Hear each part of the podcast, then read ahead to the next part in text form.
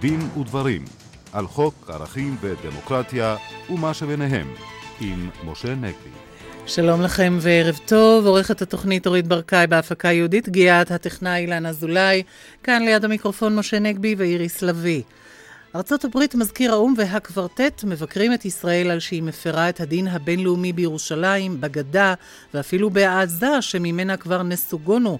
מיד נשוחח על כך עם האורחת שלנו באולפן הפרופסור אורנה בן נפתלי, דיקן בית הספר למשפטים במכללה למינהל, וממחברי הספר המשפט הבינלאומי בין מלחמה לשלום. מאות הפגינו אמש נגד גירוש ילדי העובדים הזרים, ובמקביל מבקשים כמה עובדים להאריך בשנה את היתר שהייתם כאן, כנגד הבטחתם לעזוב בסיומה מרצונם. על כך נשוחח עם אורחנו המומחה לדיני הגירה, עורך הדין צבי קנטור. הממשלה תומכת בהצעת חוק לאסור פרסום שמות חשודים ביומיים הראשונים לחקירתם.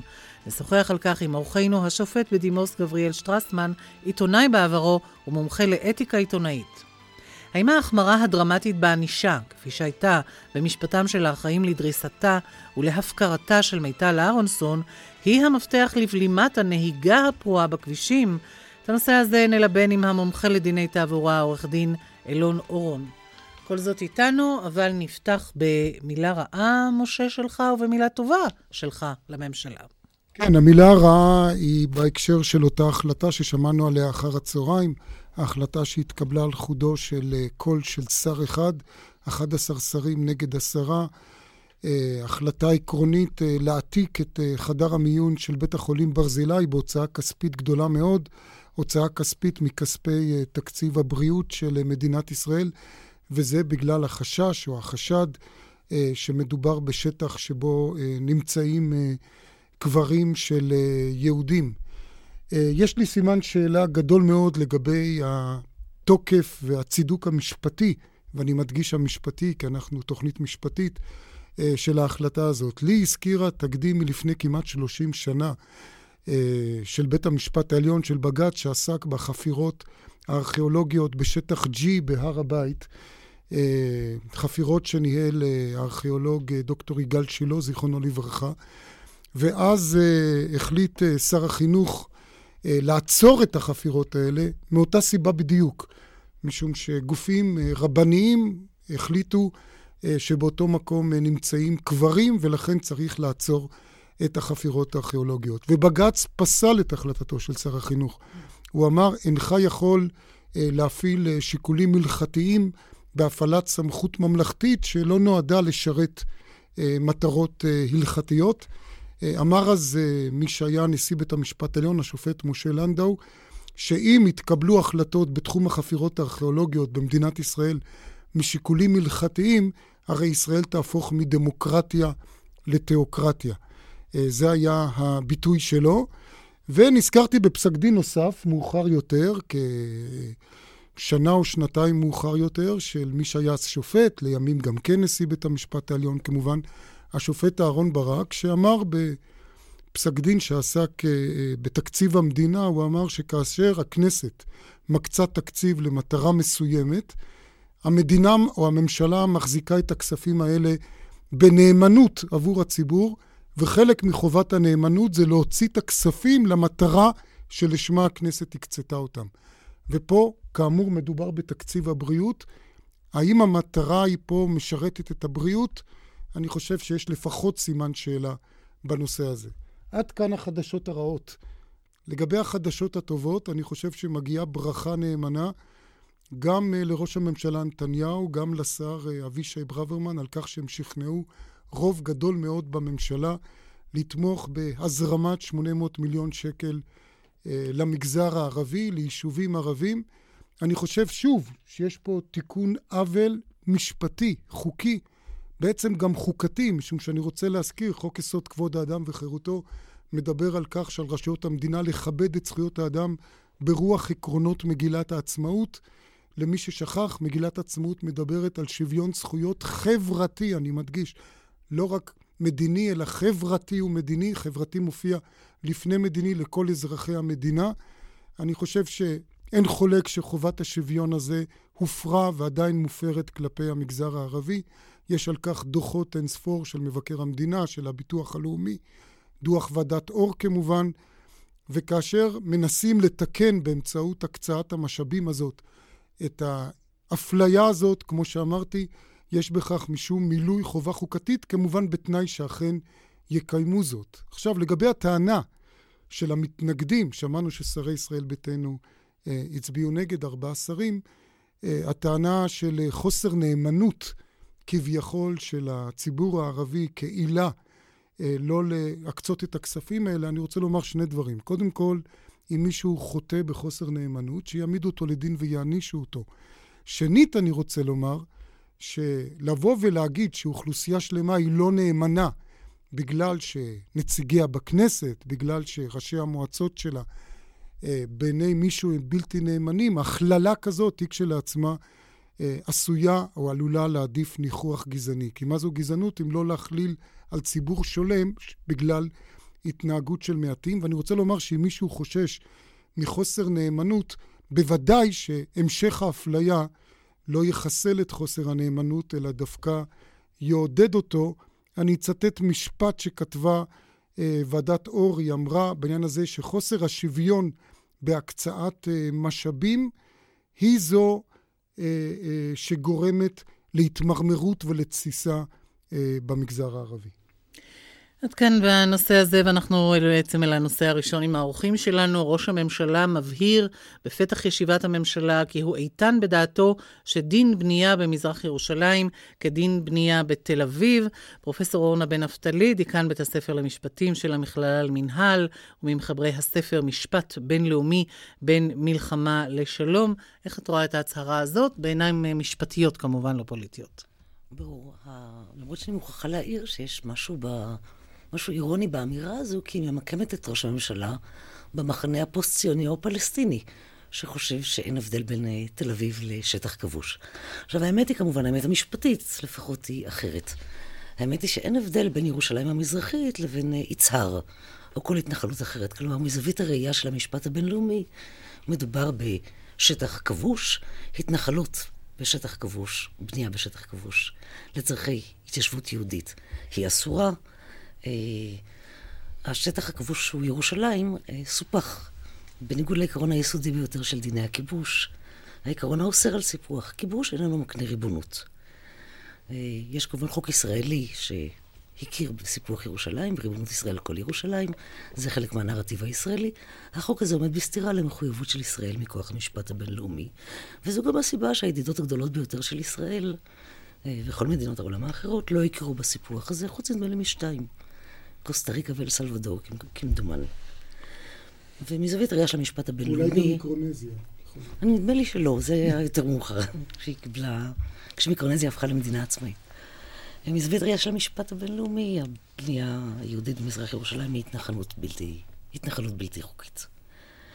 זאת אומרת, את, את רואה את המשוואה מצד אחר, לא ירושלים ותל אביב הם אותו דבר, אלא ירושלים וההתנחלויות האחרות הם אותו דבר. נכון מאוד, נכון. זאת אומרת, לא רואה מעמד מיוחד לירושלים, מבחינה חוקית טהורה. מבחינה של המשפט הבינלאומי אין, אין כל הבדל. זאת אומרת, מדובר בשטח כבוש, בשטח כבוש. יש איסור, סעיף 49, שיש לאמנת ז'נבה, אוסר על העברת אוכלוסיית הכובש לשטח הכבוש. גם אם השטח נכבש במלחמה שהיא מלחמה צודקת. בוודאי, ב- בוודאי. זאת אומרת, הרעיון הבסיסי, הרעיון הבסיסי אה, הוא שאין קניית ריבונות כתוצאה של שימוש בכוח. זה, זה רעיון מספר אחת. אה, אין אה, שום חשיבות לשאלה האם המלחמה הייתה צודקת או לא, כלומר, גם אם כולם יקבלו את הנרטיב הישראלי, על פיו מלחמת ששת הימים הייתה המלחמה הצודקת ביותר, גם אם זה יהפוך לנרטיב אוניברסלי, אין מכך שום כוח לקנות ריבונות בשטח. אגב, גם אם השטח עצמו נתון במחלוקת. ברור. אני רוצה רק לשאול אותך, על השטח נתונה במחלוקת. אנחנו רגילים שה... שהעמדה הזאת היא עמדה של הקהילייה הבינלאומית, כמו שאנחנו יודעים, העמדות של ממשלות ישראל לדורותיהן, ונתניהו פה לא מחדש שום דבר, הייתה עמדה שונה, אבל נדמה לי שאת אה, גם חושבת שגם אותנו כישראלים, מעבר לעמדה של הקהילייה הבינלאומית, אה, צריך להטריד ההתנהגות הזאת שאינה עולה בקנה אחד עם המשפט הבינלאומי. מדוע? האם אתה יכול טיפה לחדד את השאלה? את חושבת שזה גם צריך להטריד אותנו כישראלים, העובדה שאנחנו אה, מתעלמים או לא פועלים על פי הציפיות של המשפט הבינלאומי? כן, אנחנו בסופו של דבר רוצים להיות מדינה שומרת חוק. קל לצטט את uh, השופט, את הנשיא לשעבר אהרן ברק, שדיבר עלינו כאל מדינה שומרת חוק, כמדינה שאיננה אי בודד, כמדינה שמחויבת למשפט הבינלאומי. יש יתרונות גדולות בעולם, יתרונות גדולים בעולם גלובלי, להיות חלק ממערכת ששומרת על המשפט הבינלאומי. אני חושבת שיש גם ב... אתה יודע, אנשים לא אוהבים בישראל לדבר על הכיבוש, אני חושבת שזה המודחק הגדול של החברה הישראלית. מין חור שחור שכדאי לא להיכנס אליו, או משעמם, או לא חשוב. ונדמה לי שטשטושו של הקו הירוק זולה גם לתוך הקו הירוק. אה, מבחינת אה, סוג ההתייחסות. כן, כן, כן ואולי אה, בסופו של דבר מחלחל אלינו פנימה. השופט בדימוס גבריאל שטרסמן, אתה רוצה כאילו לתקן משהו? נראה לי או משהו. כיוון שהערתם עכשיו בצדק שרק שתיים או אולי שלוש מדינות הכירו בכל הנושא הזה של סיפוח ירושלים, אנחנו לא יכולים לשכוח את העובדה המשפטית שכל העניין של כיבוש פה מדובר בכיבוש של שטח כבוש. ואת השטח הכבוש שירדנים כבשו בשנת 48, הכירו בו רק שתי מדינות בעולם, נכון, בריטניה, ופקיסטן, ופקיסטן, ואפילו מדינות ערב לא הכירו בו. זה, אני לא מצדיק כרגע לא את זה ולא את זה, אבל בכל זאת זה חלק מן ההיסטוריה שלהם. אכן זו הערה אה, חשובה, אה, אבל הייתי רוצה ברשותך, אה, פרופסור בן נפתלי, להתייחס אה, לחלק מהביקורת ששמענו היום ממזכיר האו"ם, והוא העלה את הביקורת. לגבי המצב ההומניטרי בעזה, והרבה ישראלים שואלים את עצמם, מדוע בעצם אנחנו צריכים להיות אחראים למצב ההומניטרי בעזה, כאשר באופן חד צדדי התנדבנו לסיים שם את הכיבוש, אולי שם התנהגנו על פי המלצתך, על פי המשפט הבינלאומי, שמנו קץ למצב הכיבוש, פירקנו יישובים, אנחנו יודעים עד כמה זה היה כואב ושנוי במחלוקת. אה, חלק מהכאב והפיצויים עדיין אה, כל מה שקורה מסביב לזה נמשך עד היום. אז איך זה שעדיין באים אלינו בטענות לגבי מה שקורה בתוך עזה? נכון, גם כאן יש פער בין הסיפור הישראלי אה, לבין ההבנה העולמית ולבין עמדת המשפט הבינלאומי. והסיפור הישראלי הוא כמו שהצגת אותו. כלומר, מאז ההתנתקות, שכללה פירוק כל ההתנחלויות, ופינוי המתנחלים, הכואב באמת, והשגת הצבא מעזה, וצו שהכריז על סיום הממשל הצבאי, אין יותר כיבוש. ובישראל כמעט הכל מאמינים לסיפור הזה, שוב, אולי בגלל שהכיבוש הוא סוג של חור שחור שלא רוצים לדעת עליו יותר מדי. ואולי בגלל שפירוק ההתנחלויות נתפס בישראל כסיום כיבוש, כאשר בעצם בכיבוש בכלל לא אמורות להיות התנחלויות, הוא אסור בכלל. מבחינת המשפט הבינלאומי הסיפור הוא הרבה יותר מורכב, והשאלה הראשונה שצריך לשאול כדי להבין את זה היא איך מוגדר כיבוש. וכיבוש מוגדר, וזו הגדרה מקובלת, כשליטה אפקטיבית של כוח זר על טריטוריה ואנשים שאינם שלו כנגד רצונם של אותם אנשים. והיקף האחריות שמוטל על הכוח בעל השליטה הפיקטיבית, כן, היקף האחריות הוא כהיקף השליטה האפקטיבית. למשל, אם הכוח לא נמצא פיזית בשטח, כנראה שיש נושאים שהוא לא אחראי לגביהם, למשל, פתיחה של בית ספר או אי פתיחה של בית ספר. ולכן השאלה הנכונה היא לא כל כך האם אנחנו עדיין כוח כובש בעזה או לא, אלא האם קיימת, ואם כן, מה ההיקף של של השליטה האפקטיבית שאנחנו מפעילים. בעצם את רומזת פה על המצור. מהם תחומי השליטה? לא רק. אני חושבת שיש מספר תחומי שליטה שצריכים לדעת אותם. יש לנו שליטה על מעבר של אנשים וסחורות, במעברי היבשה, במעברי הים, באוויר. יש לנו שליטה במרחב האווירי והימי. כלומר, במילים אחרות זו שליטה מוחלטת על הכלכלה. אה, ובכלל זה על מוצרי היסוד, על מזון, על תרופות. ולכן יש לנו אחריות על הקריסה של הכלכלה ועל המשבר ההומניטרי. שליטה במרחב האווירי שמאפשרת לנו פיקוח על מה שנעשה ביבשה. על יכולת להתערב בשידורים. יש לנו שליטה למשל על יזמות כלכלית אה, מקומית, אם תהיה כזו או אחרת, ותמיכה כלכלית של ארצות, כמו שאנחנו שומעים על התפתחויות כאלה. אני, זה אני... בעצם אין שליטה לישראל. כן ולא, אני מיד אומר איפה, איפה נדמה לי שכן. יש לנו אה, שליטה במרחב הימי, אגב, אפרופו כלכלה. זאת אומרת, אנחנו, אנחנו אומרים להם איפה מותר להם לדוג ואיפה לא. יש לנו שליטה על מערכת המיסוי שלהם. אה, כלומר על שיעורי המכס והמע"מ, ולכן די בחסימה של קוד המכס, אוקיי? במחשבים שלנו. אה, כדי למנוע יבוא של סחורות משוחררות, אה, שחייבות במכס לרצועה. זה אגב משהו שעשינו ביוני 2007. בעצם ש... מה שאת אומרת, שעד כמה שהמצוקה של התושבים נובעת מהתחומים האלה, ישראל לא שלנו, יכולה נכון. להתנער מאחריות. נכון. וזה אולי- בעצם הבסיס לטענות של האו"ם. ו... נכון, אני חושבת שכשמזכ"ל האו"ם מבקש מישראל לאפשר מעבר של מצרכים הומניטריים, סחורות, הוא הוא יודע אצל מי נמצא המפתח. ברשותכם, סליחה, עורך דין קנטור. ב- תודה. מה בדבר היכולת של המצרים לבטל את כל הדברים האלה בתוך 24 שעות? נכון. לו רק רצו. אולי גם המצרים אם ככה אחראים. נכון, גם יכול להיות שיש אחריות של המצרים, ה- הם לא, אה, של, של, של מעבר רפיח, אתה מתכוון. כן, כמובן. בהחלט, דרך מעבר רפיח הם יכולים לבצע לפחות 80-90 אחוז מכל הדברים שמנית, ואני חושב שישראל לא תמנע את הדבר הזה. ישראל מחזיקה בידיה, כנראה בכל מקרה, איזושהי שליטה אווירית ושליטה ימית, שאותה היא מתרצת או מסבירה בדרישות הביטחון של המדינה עצמה. אבל כל מה שקשור לגורלם, לעתידם, לכלכלתם ולרווחתם, כולל תרופות, דלק וכל דבר אחר, ניתן בקלות רבה מאוד, החל ממחר בבוקר, בלי שלישראל תהיה שום אפשרות למנוע את זה, לבצע את זה ממעבר רפיח, והמצרים משיקולים שלהם מונעים את, את, את הרוב אם לא את הכל. נכון, זו טענה נכונה, היא כמובן לא מייתרת את תחומי השליטה האפקטיבית של ישראל.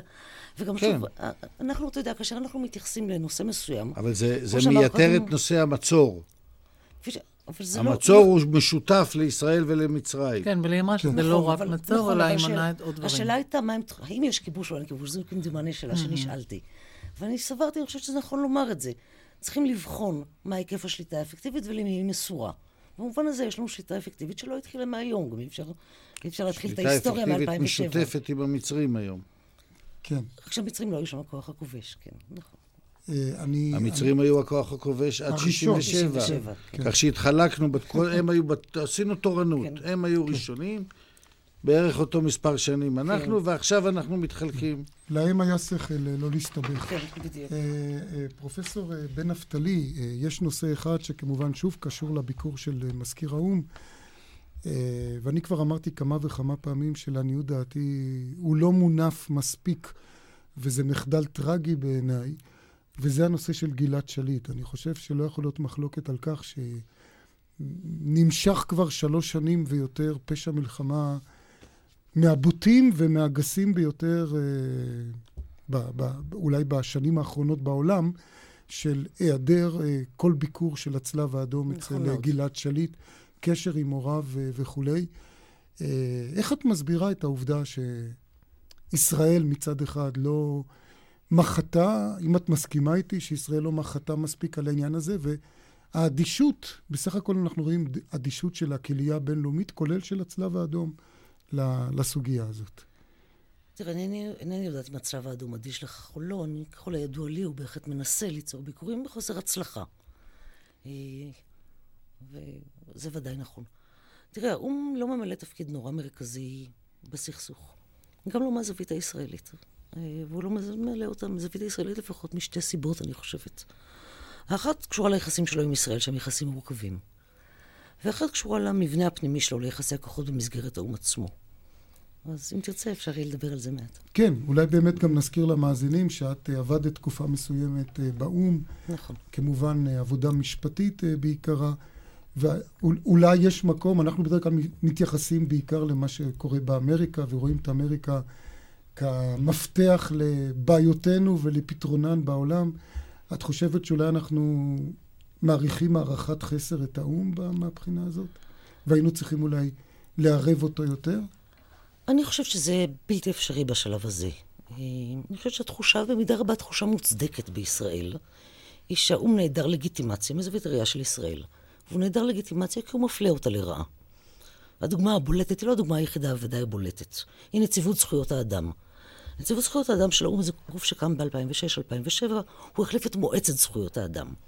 והקימו את הגוף הזה, החליפו את המועצה, כי המועצה נתפסה כגוף מוטה פוליטית, כגוף לא רציני. למה לא רציני? משום שחברים היו בה, גוף לא רציני משום שהיו בה חברים נציגי מדינות שמפרות זכויות אדם באופן בוטה במיוחד, והן אלה שהעבירו ביקורת על מדינות אחרות, ברקורד יותר טוב של זכויות אדם, לא מושלם כמובן, אבל יותר טוב ובכללן ישראל. אז הקימו את הנציבות, אבל אותה בעיה התעוררה גם בנציבות, כי גם שם יש, אה, יש חלוקה, מפתח גיאוגרפי, ויש רוב למדינות מאפריקה ואסיה. שלא תחת... בדיוק מודל לזכויות אדם. נכון. וגם תחת המועצה וגם תחת הנציבות, המדינה היחידה שנמצאת בראש סדר היום וזוכה לגינוי עקבי היא ישראל. ומזווית הראייה של ישראל ברור שאלה מהלכים לא לגיטימיים, שננקטים על ידי מדינות שיש להם רקורד די מזעזע של זכויות אדם, ושגם אין להם שום כוונה לכבד זכויות אדם בשטחם. אז זו, זה נושא אחד. גם מבחינת המבנה הפנימי של האו"ם, ישראל במצב אה, בעייתי. מזווית הראייה של הדיון שלנו, יש לאו"ם שני אורגנים מרכזיים, יש לו יותר, ויש שני ראשים. העצרת ומועצת הביטחון. נכון.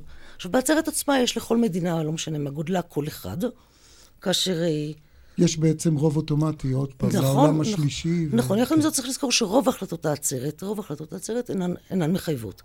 יש את מועצת הביטחון, בה יש 15 מדינות חברות, כאשר חמש מתוכן החברות הקבועות, והחלטות מהותיות של המועצה עשויות ל- להיות בעלות כוח מחייב, אבל הן כפופות, וטו. שם יש זכות וטו. הן כפופות לווטו, כלומר, מס... דווקא גם שם אבל 14 נדמה לי מצבנו נכון. טוב, כי יש לנו את נכון. הווטו האמריקאי. נכון, אבל, נכון, והמשמעות במועצה היא שגם 14 מדינות סוברות שיש לקבל החלטה, נאמר, שמגנה את ישראל וארצות הברית תתנגד, ההחלטה לא תתקבל. במובן הזה המועצה היא אכן מקום יותר נוח, אבל הכי נוח לנו זה לא לעבוד עם האו"ם בכלל בנושאים שאנחנו תופסים כחשובים. יש כמובן גם צד נוסף לסיפור, ואני בכל זאת רוצה להשלים, להשלים את התמונה איתו, והוא קשור כמובן להיעדר הלגיטימיות של הכיבוש, לאותו נושא שאנחנו מדחיקים. הכיבוש הזה שנמשך כל כך הרבה זמן, לא נהנה מלגיטימיות, לא רק אצל הרוב האוטומטי באו"ם, אלא גם אצל החברות שלנו. ולכן צריך לזכור שלמרות שהטענה הישראלית היא צודקת, למשל הטענה שגם בעיראק וגם באפגניסטן בוצעו פשעי מלחמה, ואף אחד לא הקים ועדת חקירה נגד... אה, כמו גולדסטון. נכון, נגד ההפרות החמורות של הדין ההומניטרי על ידי האמריקאים או הבריטים. זה נכון, אבל הס- אני חושבת שהסיבה לכך היא לא שנאת ישראל, כמו שאנחנו נוהגים לומר, אלא חוסר הלגיטימיות של הכיבוש הנמשך. ואני חושבת שכדאי שניקח את זה לתשומת ליבנו. זאת אומרת, לא תמיד הבעיה היא בשליח. אז מתכוונת משך הזמן של הכיבוש. נכון. משך- והוא שנתפס כבלתי לגיטימי, נכון. בהבדל מאשר הכיבוש של עיראק. הוא... כן, אה, פרופסור בן נפתלי, כבר הזכירה איריס קודם לכן שאת הדקנית אה, של בית הספר למשפטים במכללה למינהל. אני ברשותך רוצה לנצל אה, את הזמן הקצר שעוד נותר לנו בשיחה איתך כדי אה, לשאול אותך שאלה בהקשר הזה. אה, יש ביקורת חריפה למכללות למשפטים, בתוך, בתוך כך גם מן הסתם המכללה למינהל, שהריבוי שלהם גורם להצפת המקצוע, הצפה שאולי גם מורידה, מביאה להורדת רמה. איך את מתייחסת לזה, ומה אתם עושים במכללה למינהל, שאולי דווקא לא רק לא מוריד, אלא יש לו ייחוד שמעלה את הרמה של המשפטנים? אני מודה לך על השאלה. אני מרגישה שבאמת נפלה בחלקי זכות להיות uh, הדיקן של המכלל למינהל. המכללה, בית הספר למשפטים של המכללה הוא בית הספר החוץ-תקציבי הראשון. בשנה הבאה הוא יחגוג 20 שנה, והוא בית ספר עם מוניטין מצוין, ואני חושבת שמוצדק. עכשיו, הוא בית ספר, מדוע אני אוהבת להיות הדיקן שלו? אוהבת אותו גם, גם כמר, כמרצה מן, מן המניין במסגרתו. משום שמצד אחד הוא מאוד פלורליסטי, הוא פלורליסטי מבחינת תמהיל הסגל ותמהיל הסטודנטים. אצלנו לא כל כך חשוב מאיפה הסטודנט בא, מאוד חשוב לאן הוא או היא יכולה להגיע. וגם בגלל שזה בית ספר שיש לו אופי מובהק בתוך הפלורליזם הזה, או, או אתוס. אה, זו אולי מילה גדולה, אבל אני רוצה בכל זאת להרחיב עליה. אתוס מנומק או... אני חושבת, כן, זו מילה גדולה שאני רוצה, השאלה, אני כן. רוצה לנמק אותה ו- בקצרה, ו- בקצרה וגם אפילו להדגים אותה. כן, מי שיש לו סלולרי אנא יסגר אותו. כן. כן, בקצרה אנחנו לפני עדכון החדשות. אתוס של מצוינות רבת מימדים, כלומר, לא רק הצטיינות אקדמית, שזה ודאי קיים במוסדות אחרים ובאוניברסיטאות, אלא גם של מצוינות אתית ותרבותית ותחוש... וחינוך למחויבות חברתית. אני אולי אתן שתיים, שלוש דוגמאות, ובכך אני אסיים. אני לא יכולה. אולי אחת. אחת. תראי, יש לנו, אנחנו מפעילים את המרכז ה... ה... רחב ההיקף ביותר בישראל לחינוך משפטי קליני. הוא נקרא מרכז משנה, משנה כי משתמשים במש... בארגז הכלים, מלכתחילים את הסטודנט להשתמש בארגז הכלים המשפטי ככלי לשינוי חברתי. למשל, לכתוב הצעת חוק אה, שתפליל את הלקוח ולא את הזונה. דוגמה לפרויקט שעשינו. או, ומשנה כמובן כי דרך זה אנחנו משתנים. ומשנה כי משנה לנו איך נראית החברה. או מרכז ל... ל? או מרכז לאתיקה מקצועית. אנחנו מהווים מרכז לאתיקה, מרכז מחקר לאתיקה מקצועית של דיוויד וינר, אה, ובמסגרתו אנחנו מפעילים כרגע קוד אתי, מכינים קוד אתי לבית הספר שבו שותפה, להכנת הקוד הזה שותפה כל קהילת בית הספר, זאת אומרת, זה קוד ש, שנכתב מלמטה למעלה. ואני חושבת שזה חינוך למצוינות אתית ומקצועית.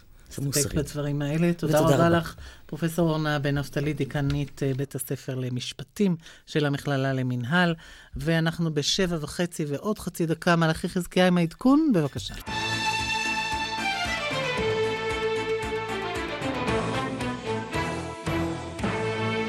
אנחנו כאן בדין ודברים. אמש הפגינו מאות בתל אביב למניעת גירוש ילדי העובדים הזרים, ובנושא הזה ואחרים אנחנו רוצים לשוחח איתך, עורך דין אה, צבי קנטור, מומחה לדיני הגירה, ואתה מוצא תשתית משפטית לדרישה להכיר בהם כישראלים. מה היא?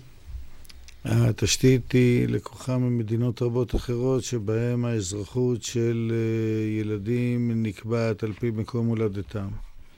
הבעיה המרכזית במדינת ישראל, כפי שאני רואה אותה, הינה העובדה שנכון להיום אין מדיניות ברורה לשום כיוון. יש אוסף טלאים, אוסף פסקי דין, אה, שנושאים חן יותר או פחות בעיני גורמים שונים, אבל אין איזושהי מדיניות ברורה אה, שעוסקת בכלל הנושאים שמרכיבים את, אה, את נושא שהייתם בישראל של מי שאינם... אין אה, מדיניות ואין חקיקה גם?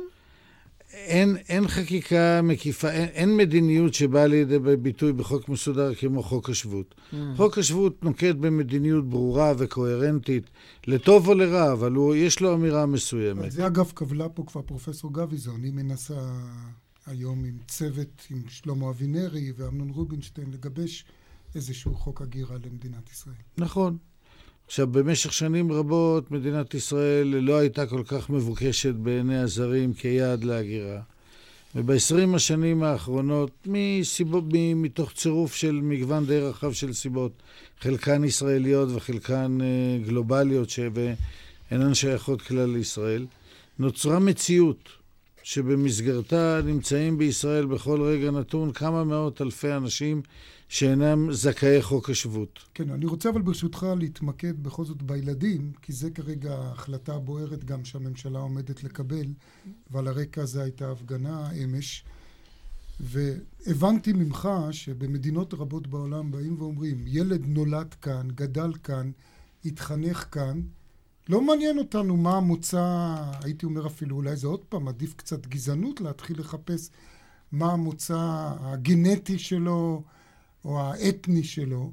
אם הוא נולד כאן, הוא בן המקום, ילידי כמעט הייתי אומר. היית אומר שצריך לאמץ את זה גם אצלנו? אה, זאת שאלה של מדיניות רחבה הרבה יותר. אם ניקח את אה, ידידתנו הוותיקה ארה"ב, הרי ששם המצב הוא ממש לא כך. זאת אומרת, שם אם ילד, שנול, ילד שנולד הברית אכן מקבל אזרחות אמריקאית, אבל הוא לא זכאי לגרום לכך, אינו יכול לגרום לכך שהוריו, שאינם אזרחים אמריקאים, יישארו בארצות הברית. לילד שנולד לישראלים בארצות הברית, שלומדו שם כסטודנטים, אומרים, אתה אזרח ישראל, אמריקאי, זכותך לא, לא נפגע. לא נפגעת, אה, נא לטוס לישראל, תחזור אלינו בגיל 21, תיכנס הנה כאזרח אמריקאי, ואז גם תוכל להביא את ההורים שלך לארצות הברית, רק שהם יצטרכו לעמוד בתור של בערך 17 שנה, זאת אומרת, סידרנו להם מקום לפנסיה. לא מעבר לזה. ואתה מדבר על משהו אחר, שאומר, הילד צריך את ההורים כאן, אז בואו נשאיר גם את ההורה, ויש לך גם סיפור על כך. אני, בהחלט כן. אני אומר, קודם כל, האמירה היא שקודם כל צריך מדיניות ברורה.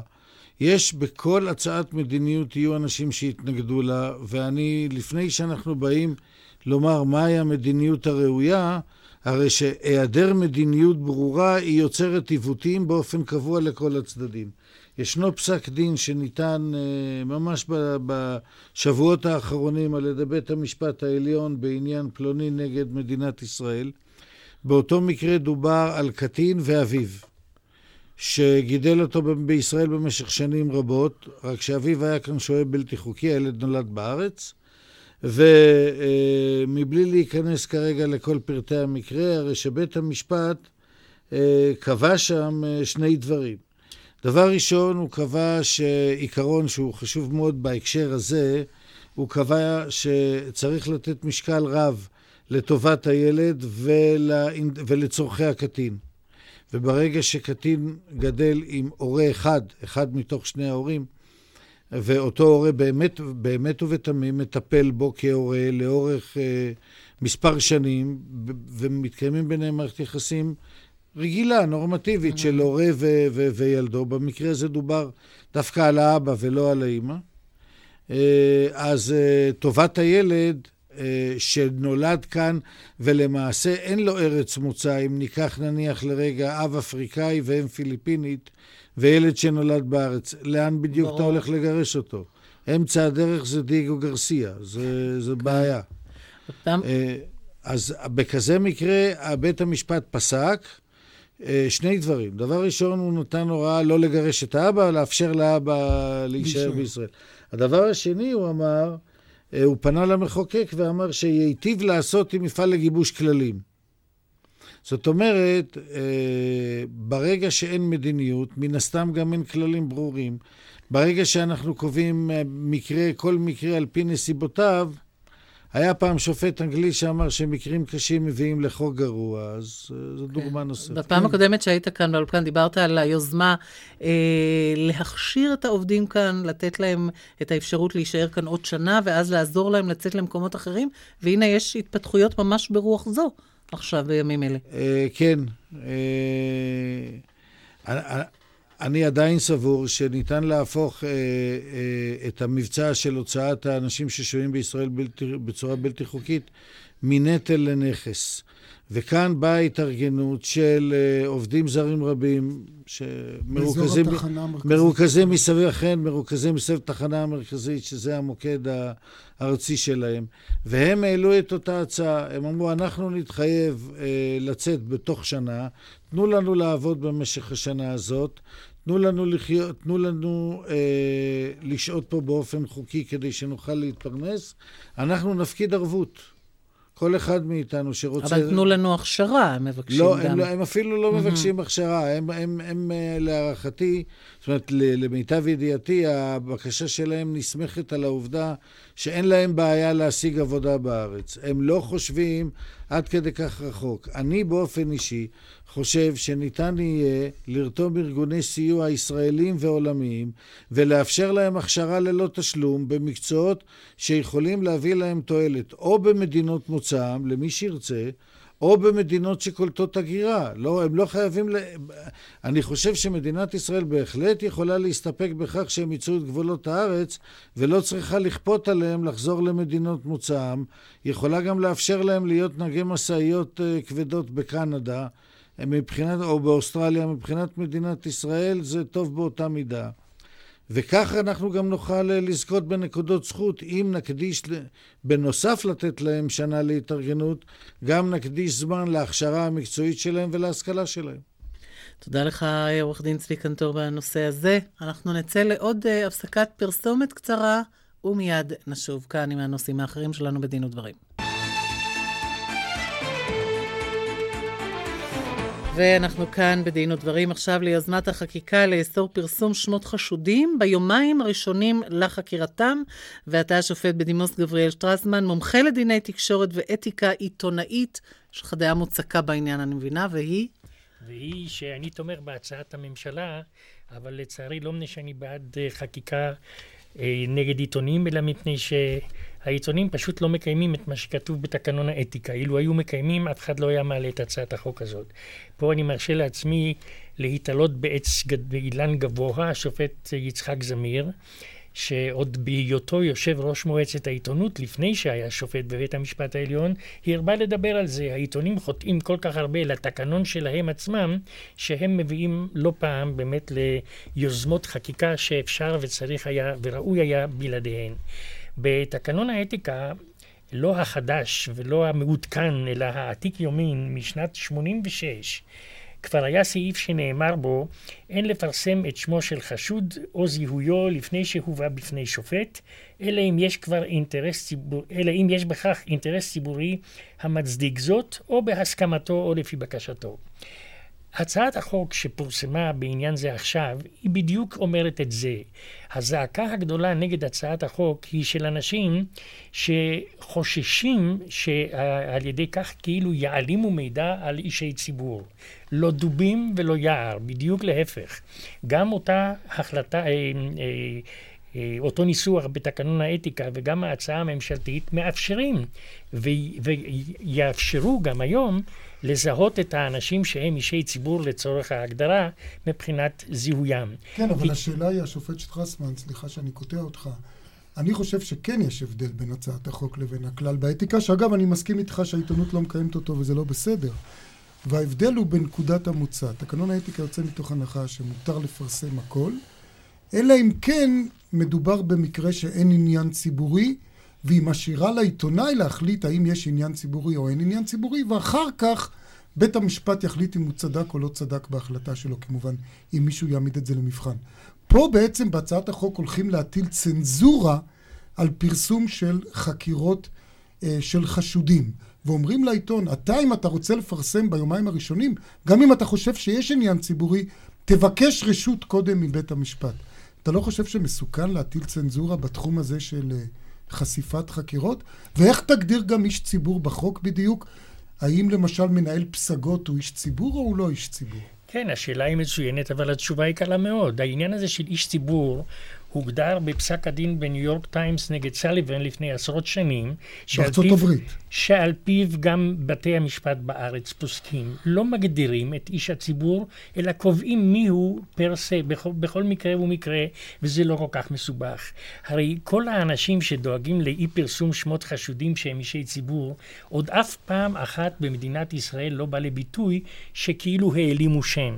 אבל, וזה מה שמטריד אותי, זה אותם אנשים שהם אינם אנשי ציבור, והם רוב הנעצרים. ומניסיוני, עוד כשהייתי עורר בעיתון, נכנס אליי פעם בן אדם נזעם עם עיתון ביד, זרק אותו על השולחן ואמר, תראה, אני לא ברחתי ממעצר. ופה כתוב שהשופט עצר אותי לשמונה ימים. מפני שמה שקרה הוא שעצרו אותו, כתבו בעיתון, ואחרי יומיים המשטרה סגרה את התיק, אף אחד לא טרח בכלל להתעסק איתו, אבל האיש כבר הושחר. דרך אגב, יש פה בעיה מאוד קשה גם כשאין מפרסמים שם. ופה מניסיוני כבר הנוכחי, בעניין של... אלא אומרים איש כספים, לא, לא, שר לא, לא, ידוע, שר... שר בכיר. רבותיי, דבר שאף... אני לא האמנתי כשקראתי את זה. בעיר מסוימת בישראל, זה קרה עכשיו, לפני שלושה שבועות, כתבו ידיעות בעיתונים המקומיים על מישהו שנתנו עליו כל מיני פרטים לא מזהים אישית ולא בשם, וכתבו שהוא חשוד שהוא פדופיל. בקיצור, יש שם פרטים די קשים. לא, לא כתבו מי זה. בעיר הזאת, שהיא לא עיר כמו תל אביב או ירושלים, שלושת רבעי אנשים ידעו בדיוק במי מדובר. עברו שבועיים, שלושה, ארבעה, שנה, המשטרה סגרה את התיק.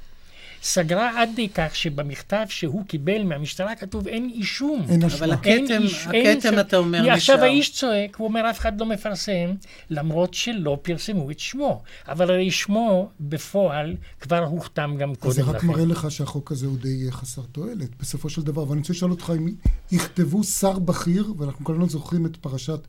איציק מרדכי בשעתו, שידיעות אחרונות כתב בכותרת הראשית שר בכיר, ועד הצהריים כל השרים רצו ואמרו, זה לא אני, זה לא אני, זה לא אני.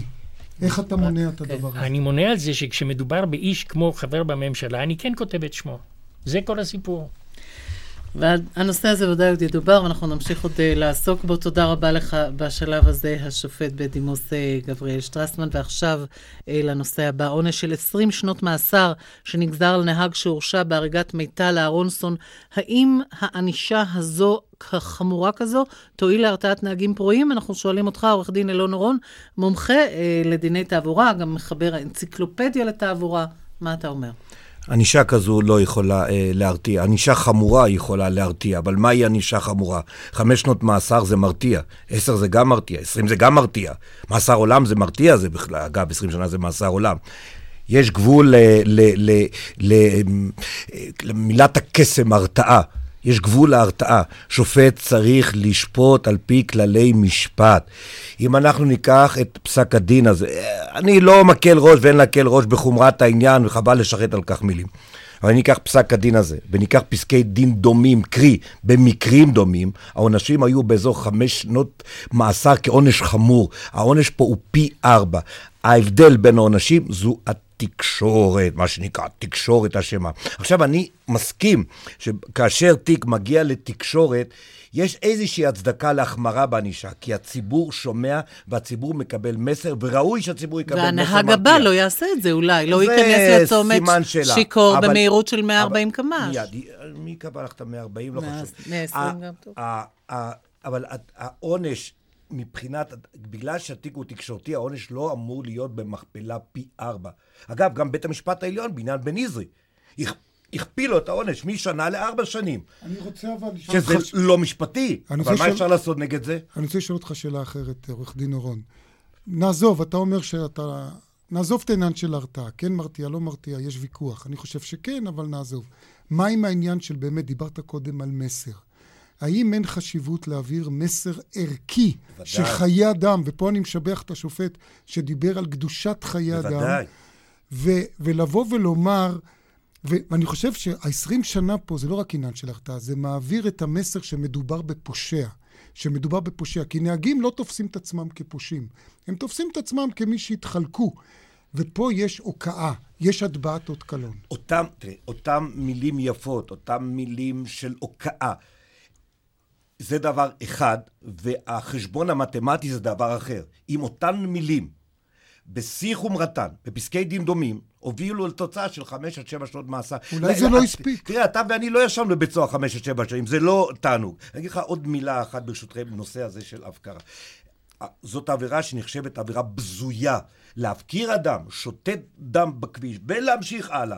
זה דבר נורא, דבר נורא. יחד עם זאת, יש, כמו שאמר שופט חשי בתיק מסוים שהופעתי בפניו, הוא הגדיר את זה, יש הפקרה ויש הפקרה. לעתים אדם בורח כי הוא פוחד שיכו אותו. לעתים אדם בורח כי הוא ילד, האישיות שלו לא גובשה, הוא רץ לאבא שלו ולדוד שלו, והולך איתם למשטרה. לעתים... עכשיו, מי שמפקיר בדרך כלל הוא מזיק לעצמו, לא למופקר. כי בדרך כלל אלה המקומות נידחים במיוחד, במדינה שלנו היא קטנה, אין מקומות נידחים במיוחד. מגיעים תוך דקות, שניות, מגיעים אנשים ויכול, יהיה מי שיסייע. כשאתה מפקיר, אתה מסכן את עצמך, כי אתה, תיכנס לבית סוהר אגב, כמסר, לקוח שלי, פגע למוות, ב, פגע למוות ב, ב, בהולכת רגל, נבהל שהוא פגע למוות בהולכת רגל, חשש שהיא קלה, ייכנס לבית סוהר עקב כך, ברח, לא האשימו אותו בגרימת התאונה, והוא נכנס שנתיים לבית סוהר על זה שהוא ברח. רק בגלל ההפקרה. נסתפק בדברים הקשים האלה, ואנחנו מסיימים. תודה לכולם, לפרופסור אורנה בן נפתלי, לשופט גבריאל שטרסמן, לעורכי הדין צבי קנטור ואלון אורון, עורכת התוכנית אורית ברקאי, הטכנאי אילן אזולאי, המפיקה יהודית גיאת. באולפן היינו משה נגבי ואיריס לביא. ניתן להאזין לנו בכל עת באתר רשת ב' באינטרנט. אנחנו נשוב בשידור חי של דין ודברים ביום ראשון הבא. אחרי חדשות שבע. אחרינו מגזין המזרח התיכון עם יוני בן מנחם. ערב טוב.